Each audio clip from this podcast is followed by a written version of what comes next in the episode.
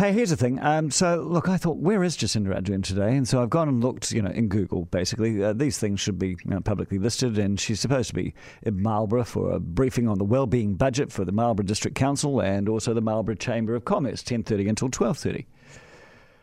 And then uh, a bit of a click from a texter. Hey, hold on. If she was there, why wasn't she at our D-Day celebration? Which, uh, of course, happened at... Um, Pukeahu National War Memorial Park, which is down in Wellington, by the Carillon. Um, and then I thought, gosh, maybe she wasn't there. Texter says Ron Mark was there, but was there any Prime Minister? I don't think there was. So I have now sent off uh, an email to our political staff to actually get me Jacinda Ardern's diary and find out what she thinks is so important on this, the 75th anniversary of D Day, that she should be in Marlborough talking about her well-being budget and not at the National War Memorial Centre for the national commemoration of the 75th anniversary of the invasion. Seems like it seems like the call's getting worse. But I was quite surprised and somewhat horrified to find that we had no political representative at the D Day commemorations, the 75th D Day commemoration, um, overnight. Tony, g'day. G'day. Um, I find it absolutely appalling that our political head the political leader or her deputy were not at um, the D-Day celebrations, especially the Governor General of New Zealand is a viceroy. That is, stands in place of the head, the Queen. Mm. In our case, mm. and has only any power or privilege or mana, if you like, inside this country, and only when the Queen is not here. Yep.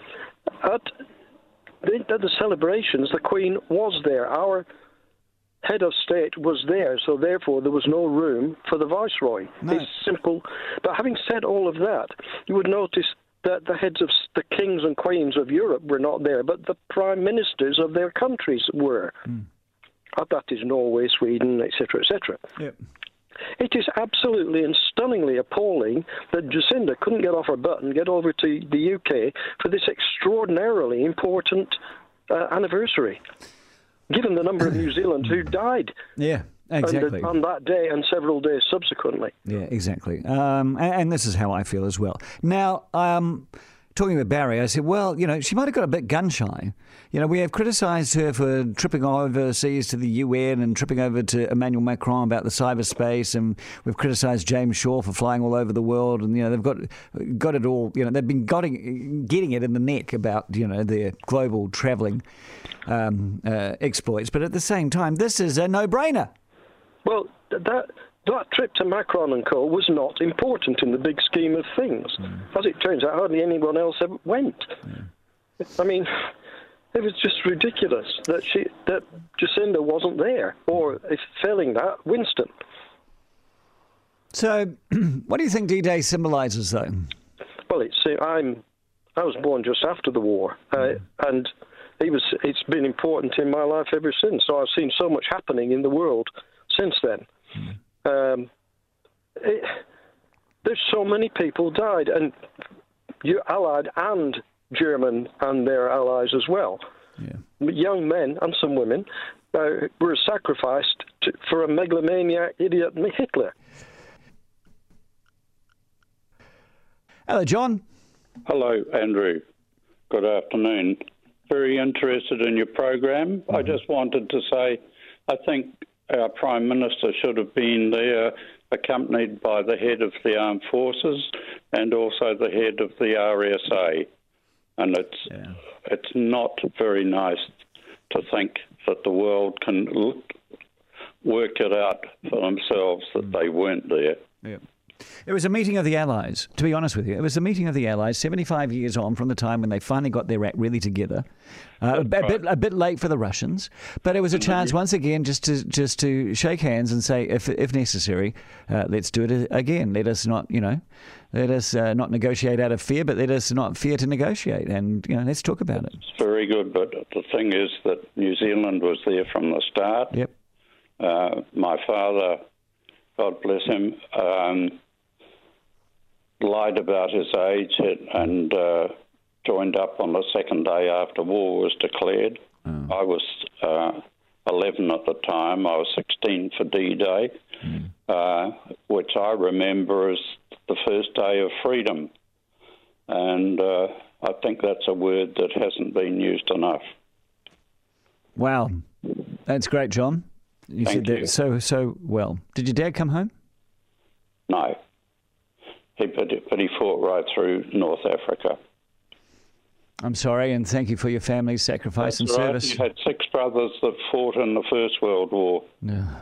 So uh, hmm. people probably can work out what my last name is because the family also have um, a bill in the Carillon dedicated to two of the boys that didn't come back. It's quite a family history in uh, the armed services. All right, John, thank you so much. Here we go. That was it. That's why it's important. That's why this day is important. News Talk ZB. Now here's something special. Connie, hello. How are you today? Hello, I'm fine, thank you. I understand, Mrs. Vickers, that you were there on D Day. I was operating uh, on D Day. The night it went in, I was one of the lucky ones on the watch. We had three watch system. We all knew it was going to go in, and we were all hoping that we were going to be the watch that would be on duty. And I was on that watch. So, where doing the watch? What were you watching, and where were you, and what did you see? Um, I was stationed in Swanage in Dorset, and we used to have to go up past a place called Corfe Castle. Then we turned into farmlands, and we went right through farmlands, opening, shutting farmers' gates until we got right down to sea edge. Then we went along to the cliff edge, and I was operating on a chain home low set wow. at Prawley Point. Uh. So I, you, I there was great. Know what chain home low was? No, not really. Why don't you tell me? We we were on radar, and we swept down as low as we possibly could without going down picking up shipping. Right. And we were right out on the point there, right opposite um, the enemy, and. Um, we, of course, all along the coast there, all the landing craft were all lined up, and all the, the um, soldiers were coming down in lorries to man them. And we knew it would be going out one night, but we didn't know which night. Yeah. So we went on duty, and they held the watch before us up, up back, and they said, "Will you? It's going in tonight." and they gave us um, um, paper and uh, envelope and said, write a letter to your next of kin because there is there is a chance that you may not be here in the morning because the enemy were, of course, trying to get our sets blown up. Yes, of course. And we had had several attacks on the sets, and we were um, chain home low sets were about um, 20 miles apart all along the coast. Mm.